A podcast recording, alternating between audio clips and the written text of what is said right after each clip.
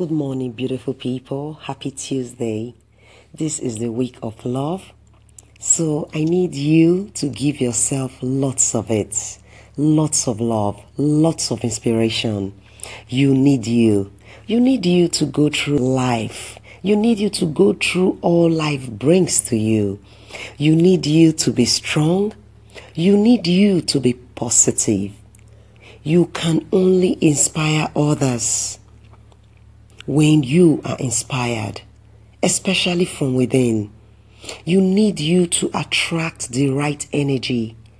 You need to know that there is greatness within you and you are your own limit. Count on you to get to the higher rise.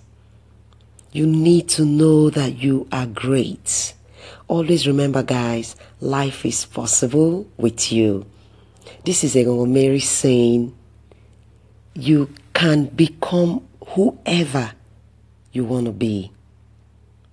Just be you and do you. Do have a positive day. Thank you.